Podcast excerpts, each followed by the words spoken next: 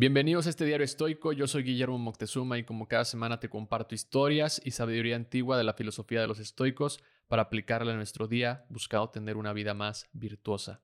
Hay que tratar al cuerpo con rigor para que no desobedezca la mente, dice Séneca. Ayer corrí mi primer maratón en Ciudad de México y a pesar de que llevo mucho tiempo corriendo, la verdad es que nunca había corrido uno, porque para mí correr ha sido parte de mi rutina e incluso una forma de terapia.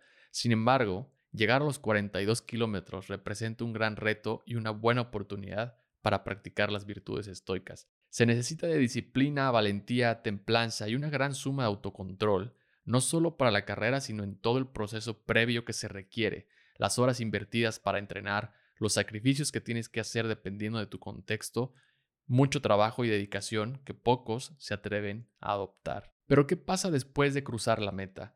¿Qué pasa después de haber logrado ese objetivo? Hace poco hablaba con una amiga sobre esto, porque después de haber logrado algo que pensaste que era casi imposible, la satisfacción parece durar muy poco. Epicteto les decía a sus alumnos que la única competencia que importaba comenzaba y continuaba después de la meta. ¿Por qué? Porque es el propio proceso lo que te hará feliz. Es el trabajo que tienes que continuar haciendo para seguir superándote.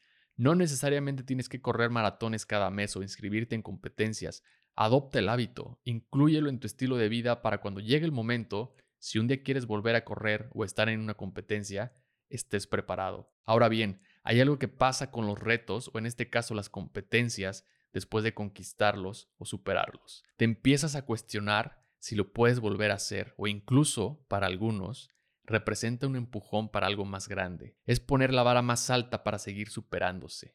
Un nuevo reto que incluso te dé miedo solo de considerar ese nuevo camino y objetivo. Rich Roll en su libro Finding Ultra escribe, cualquier meta debe ser grande, suficientemente grande para espantarte, suficientemente audaz para hormiguearte los sentidos, mantenerte despierto por las noches y lanzarte de la cama por las mañanas. En la preparación de mi primer ultra, Nunca perdí ningún entrenamiento porque estaba completamente asustado en mi mente, confesó el autor en su biografía. ¿Cuál será ese próximo reto que te dé miedo pero que al mismo tiempo te motive a trabajar y disfrutar el proceso? Un objetivo realista que dependa de ti, comprendiendo la diferencia entre lo audaz y lo ridículo.